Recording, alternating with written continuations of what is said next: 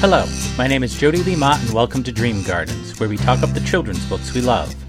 On this twice-monthly podcast, posted on the first and third Monday of each month, I interview other kids' books enthusiasts about their own favorite children's books. Today, I'm going to be interviewing Lisa Klein-Ransom. Uh, she's author of several picture books and the recent middle grade novel Leaving Lyman. Uh, that's a companion book to her novel Finding Langston, uh, which I had the great pleasure of reading last year. We're going to be talking about The Diary of Anne Frank. And since I always start with a poem, I thought an appropriate poem for today's podcast would be The Butterfly by Pavel Friedman. Uh, Pavel wrote this on June fourth, nineteen forty-two, when he was twenty-one years old, during the time that he was at the concentration camp Terezin.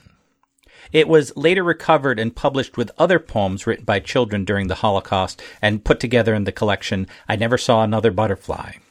Pavel died in Auschwitz on September twenty-ninth, nineteen forty-four. The Butterfly. The last, the very last, so richly, brightly, dazzlingly yellow, perhaps if the sun's tears would sing against a white stone. Such, such a yellow is carried lightly way up high. It went away, I'm sure, because it wished to kiss the world goodbye. For seven weeks I've lived here, penned up inside this ghetto, but I have found my people here. The dandelions call to me, and the white chestnut candles in the court. Only I never saw another butterfly. That butterfly was the last one. Butterflies don't live here in the ghetto.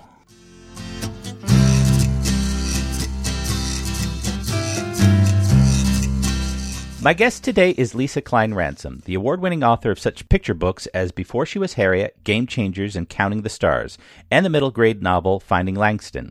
Her latest picture books are Overground Railroad and The Power of Her Pen, the story of groundbreaking journalist Ethel L. Payne.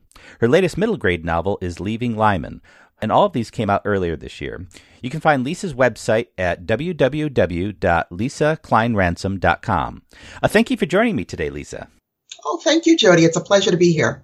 As I mentioned, you've got you've got a lot of books uh, that have, have come out. Uh, a couple of them are picture books. So why don't we uh, start with uh, Overground Railroad and uh, what that picture book is about. Yes, so Overground Railroad is the story of a young girl named Ruth Ellen and her family who are leaving the South, uh, North Carolina, in the nineteen forties and coming north for the chance for better opportunities and education. Many of my stories, uh, there have been uh, a theme recently because I read the book Isabel Wilkerson's The Warmth of Other Suns, the epic story of America's Great Migration. Um, which focuses on the story of African Americans who left the South from the nineteen hundreds, early nineteen hundreds through nineteen seventy. And so that story so resonated with me that it actually sparked the ideas for several books, Finding Langston, Overground Railroad, and of course my newest, Leaving Lyman. And so uh, it's these there's sort of various stories that you read about sort of um, helped to sort of inspire this particular story. And this is a fictional story that you're telling sort of based on historical uh, happenings. Exactly. So, you know, what I loved about Isabel Wilkerson's novel, which is this Pulitzer Prize winning um, just masterpiece, where she kind of recounts the stories of all these African Americans who left the South in the, in the early nineteen hundreds.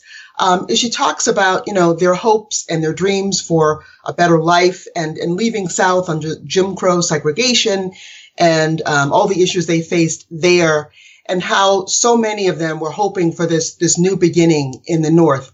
And it also kind of parallels my own parents um, and my own family's um, travels from the South to the North. My, my mother left Charlottesville, Virginia when she was five years old in nineteen thirty. Uh, and traveled to Everett, Massachusetts with her mother. And my father left Shelby, North Carolina when he was eleven years old with his mother and younger brother, and they moved to Providence, Rhode Island. So these stories are not only, you know, was I inspired by Isabel Wilkerson's story, but they're personal stories for me as well. So in Overground Railroad, here's the story of, of Ruth Ann and her parents.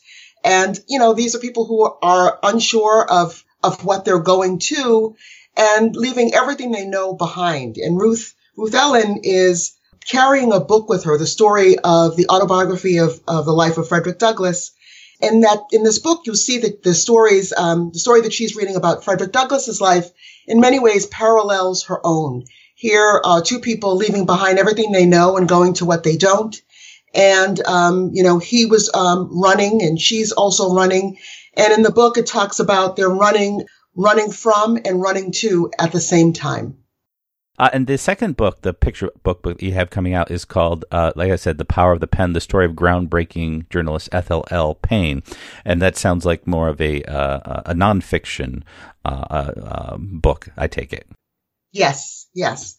So I write primarily picture book biographies, and I've, I've been um, doing that for, oh, this is probably my, I don't know, it's probably about my eighteenth um, picture book.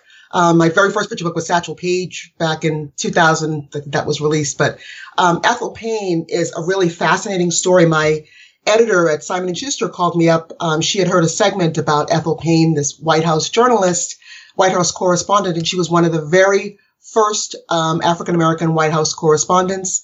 And I think her tenure began with Truman.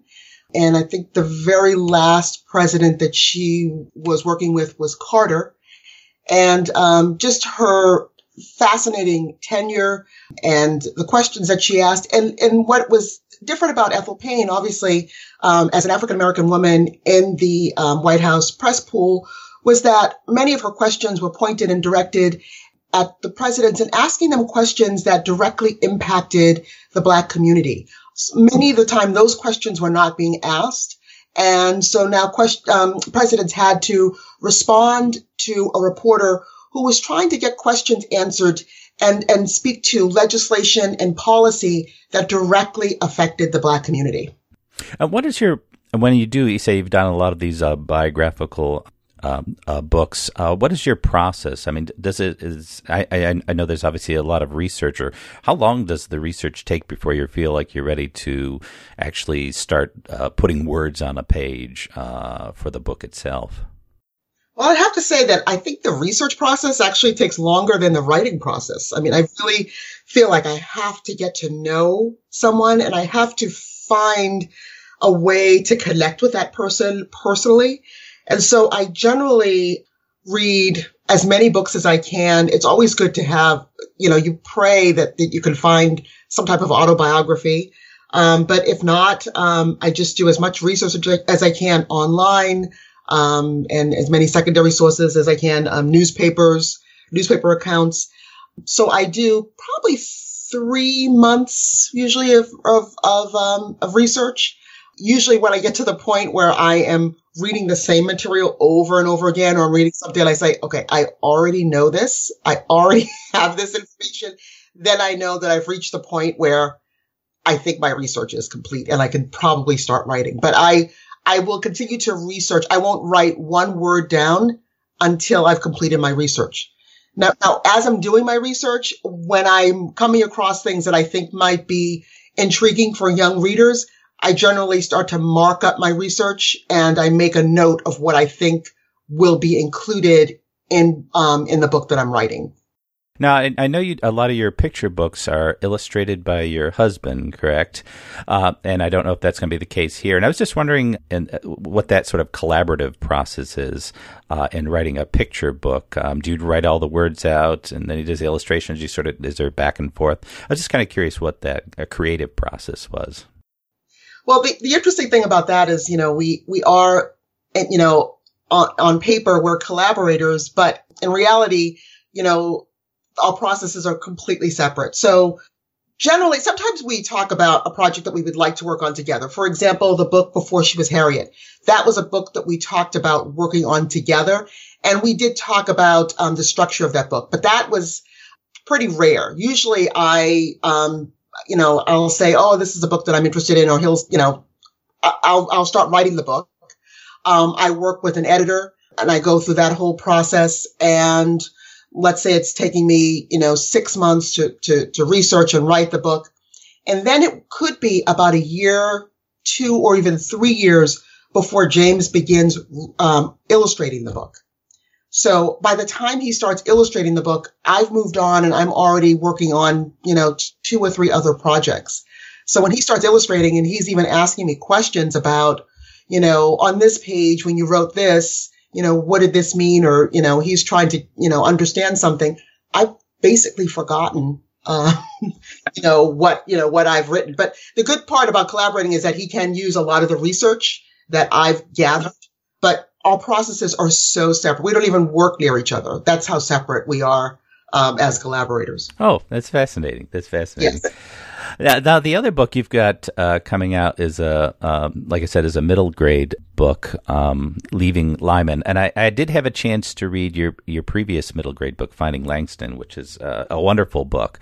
Uh, it was a, it was on my uh, library's uh, recommended shelf. I took it down and read it, and uh, I just. You know, it's just such a, a, a terrific novel. And so, uh, Leaving Lyman, can you talk a little bit about what this um, latest middle grade novel is about?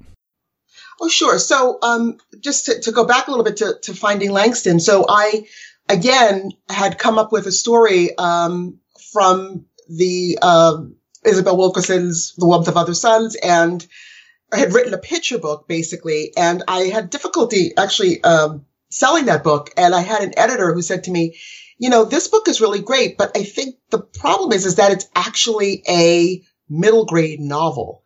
And I thought, you know, I've never written a middle grade novel. I'm a picture book writer. And she said, no, this is a middle grade novel. So, um, she worked with me to develop it and to, um, expand it into a novel. And it became Finding Langston. And so when the book was finished, we got, you know, really great response. And she said, I think that, that the character in the book, the bully in the book, Lyman, deserves a little more attention. Often we wonder about, you know, um, the bully and the story behind the bully and what happens to, what happens to make someone a bully? What happens to the kids who are bullies? What happens to them before they come to school and become that bully? And so maybe we, that's something that needs to be explored. And so together we talked about possible scenarios and things that have happened. And one of the scenes in Finding Langston was a scene, um, a crucial scene in a schoolyard where Lyman takes Langston's book and rips it open and rips it apart. Langston says to Lyman, you can barely read. And so I started at that point in the book and I started thinking, why can't Lyman read? And so I go all the way back in time and basically um talk about Lyman's very early beginnings in the South. He, too, is from um the South, and his parents, he winds up migrating from the South to the North. But Lyman has a very, very difficult road before he comes to Chicago, and Leaving Lyman traces that path as he travels from Vicksburg, Mississippi, to Milwaukee, Uh, Wisconsin, and then finally to stay with his estranged mother, her very uh, difficult and abusive um, husband, and his very difficult path uh, forward. So this is not so much a, as a sequel to the other novel, but it's kind of an extension, uh, looking at one character and seeing their their own. It really has a very a similar story in that movement from the, the South to the North. His story is also a very different uh, story. It, absolutely. It is, it's definitely a companion. It's a book that kind of stands alone. I, I think maybe I imagined it initially as a sequel, but his story developed so much. It kind of took a life of its own. And so it's definitely more of a companion than a sequel. Mm. Would you, would you like to share part of that book with us? Sure. Um, let me give you a little bit of a, of, of a background. So Lyman, Lyman's father, the story begins with Lyman's father at the Parchman State Penitentiary called Parchman Farm in the nineteen thirties. Um, and his mother has, is, has moved away. So he's being raised by his very loving grandparents. And one of the things that Lyman has that actually saves him is his love of music, which has been given to him by his um, wonderful, wonderful grandfather. And so we see here how this love of music has developed in him through his relationship with his grandfather. Vicksburg, Mississippi, nineteen thirty-nine. I knew it was Friday when Grandpop started cleaning his guitar. He worked all week at the mill, coming home every night, tired, dirty. Ma had supper ready, and as soon as Grandpop's washed up, we'd eat. After the supper dishes were put up, Ma sat out front with me and Grandpop's watching the lightning bugs and doing her crocheting. Grandpop's talking a mile a minute and plucking his favorite songs on his guitar. Ma saying every now and then, mm-hmm, and tapping her foot. But on Friday nights, Grandpops didn't eat supper with us. He'd come home, same as always, but he'd wash up, then polish his guitar, check the strings, and one by one, his men friends would come by the house with guitars and harmonicas, one banjo. Ma would stay in the kitchen making sandwiches and put them on a big old plate and bring out some soda pop to the front room. Later it got, after the sandwiches and pop were gone, the men took out jars of other drinks they passed around. When it was still early, Grandpops would let me sit with them in the front room and listen.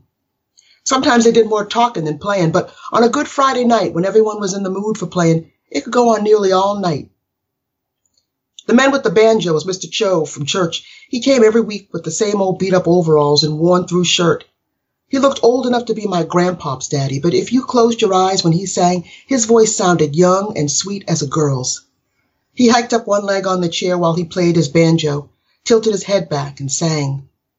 On those nights, I'd see Ma standing in the doorway of the kitchen, her hand tapping her thigh in time to the music.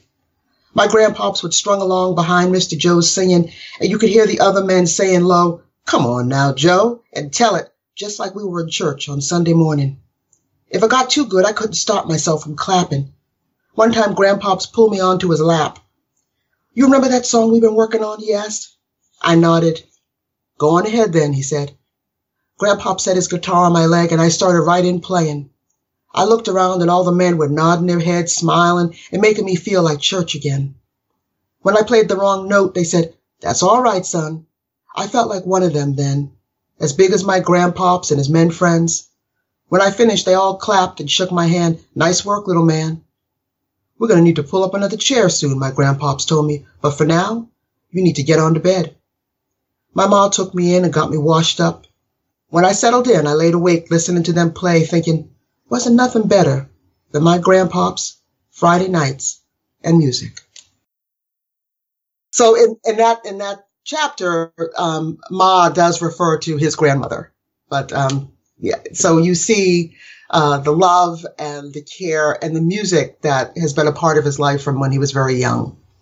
And how important it is to it's the music, but the participation in the music and the sense of belonging that he feels uh, yes. that the music yeah. helps. Uh, to, I guess he describes it as being almost like being in church in some ways. So being part yes. of the the music and the community of that uh, around that music. Absolutely. Yes, absolutely. Yeah.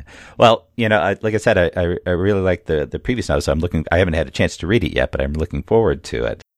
Oh, thank you. Thanks. I hope you, I hope you'll enjoy it. I hope so. Now, the book you picked out as your own uh, particular uh, uh, favorite book for uh, young readers, although it's, this is a little bit different. It's not specifically a book for uh, young readers, but I think a lot of people encounter it uh, when they're very young. It's The Diary of Anne Frank. And this was actually uh, first published in nineteen forty-seven. It is, you know, Anne Frank's diary. And like I said, even though it's not a, specifically a book directed towards young readers, like I said, I, I think it is a book that a lot of us first encounter when we're very young. And uh, even though this is probably a very familiar book, I'm going to ask you if you could still talk a little bit about, for those who might not be familiar with it, which seems unlikely, but uh, you talk a little bit about what this book is.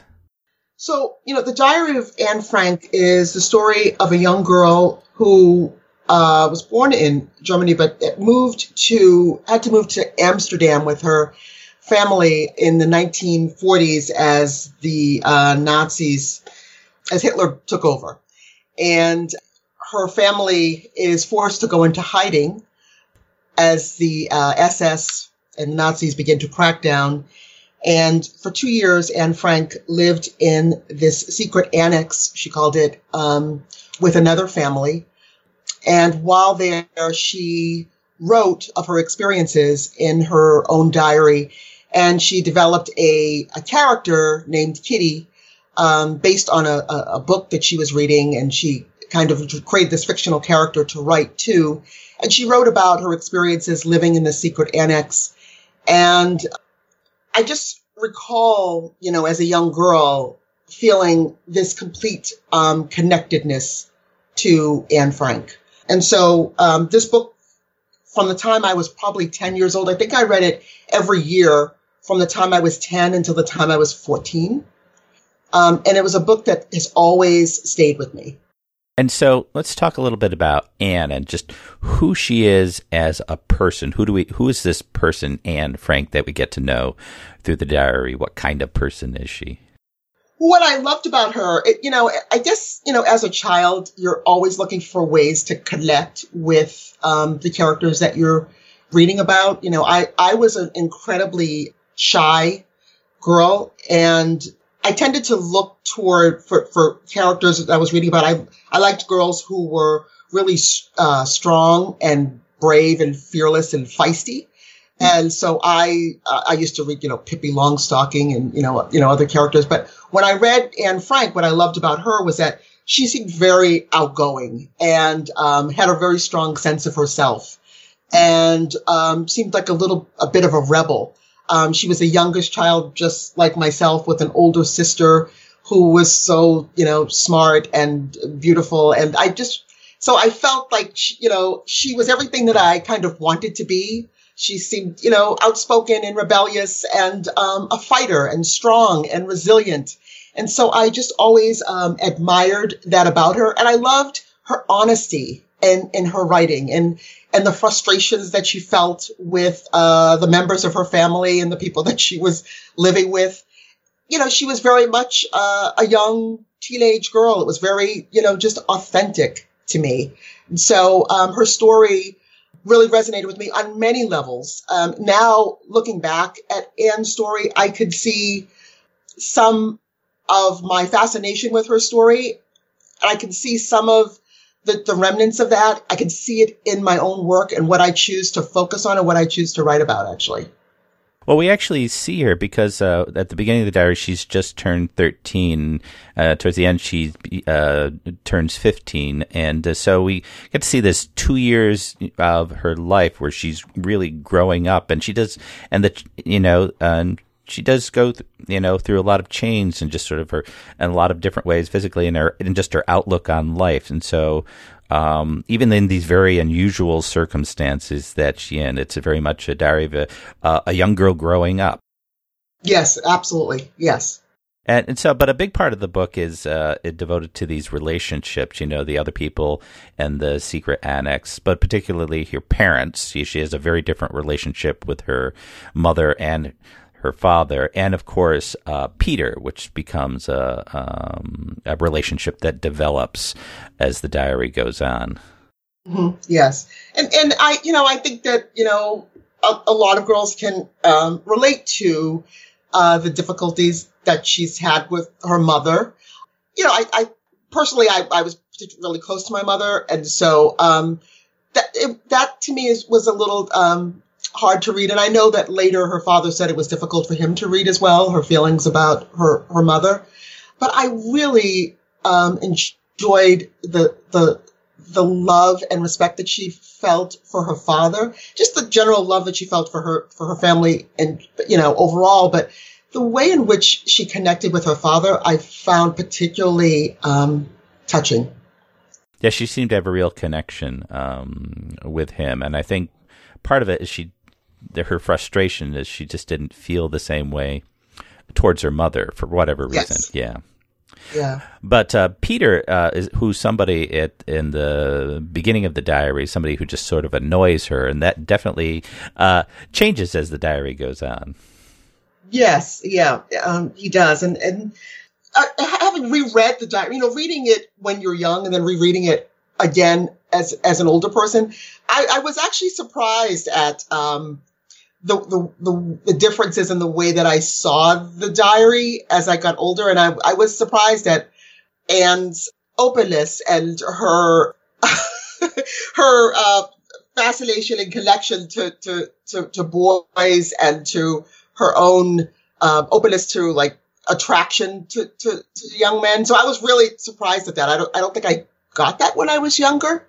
So, um, yeah, and Peter is an interesting character as well, because I think in the beginning he's he's seen as so, he's almost like a sloth. You know, he's just so um, uninterested and, uh, you know, just, see, you know, the way in which she sees him is so almost like he's like like lazy and dumb, and then the, the relationship grows into something very different, which is which is nice to see.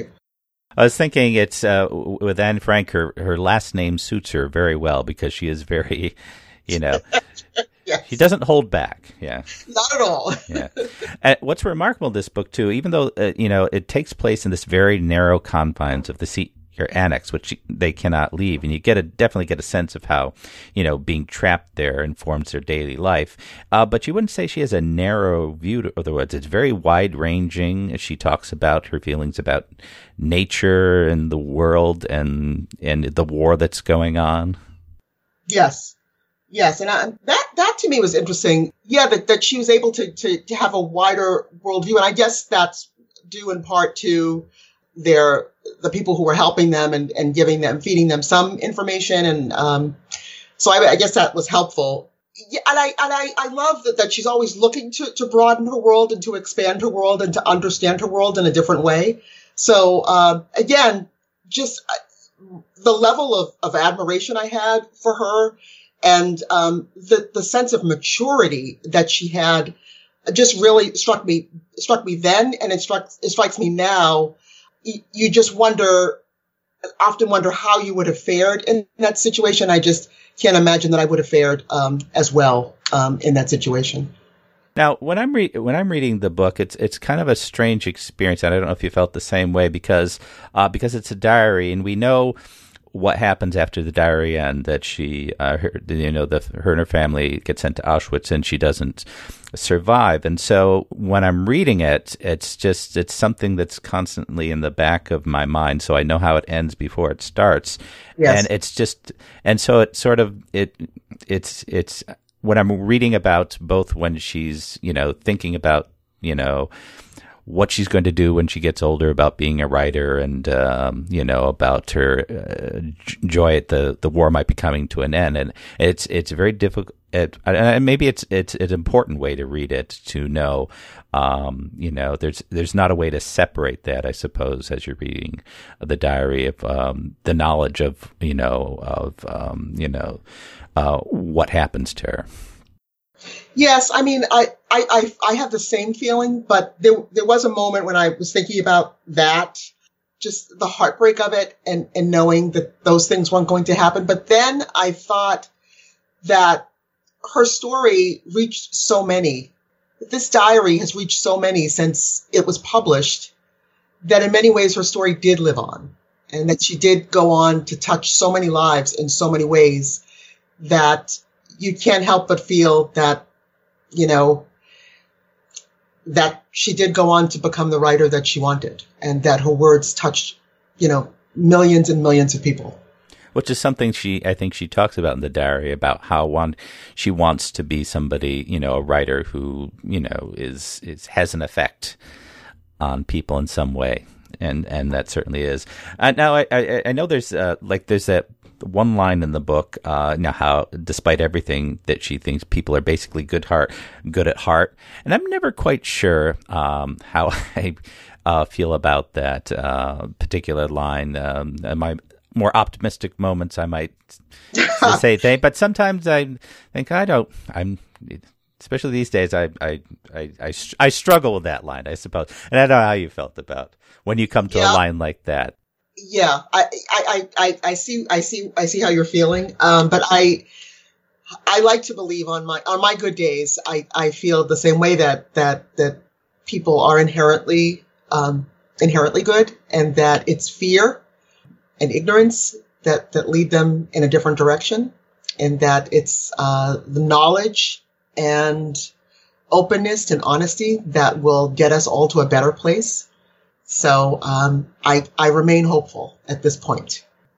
In January twenty twenty, it is on record that I remain hopeful.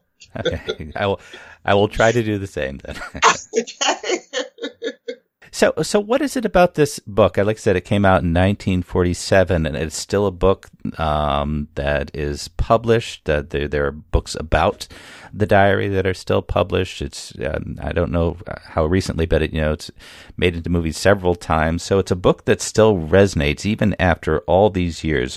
Why do we keep coming back uh, to this book? Is it to remember?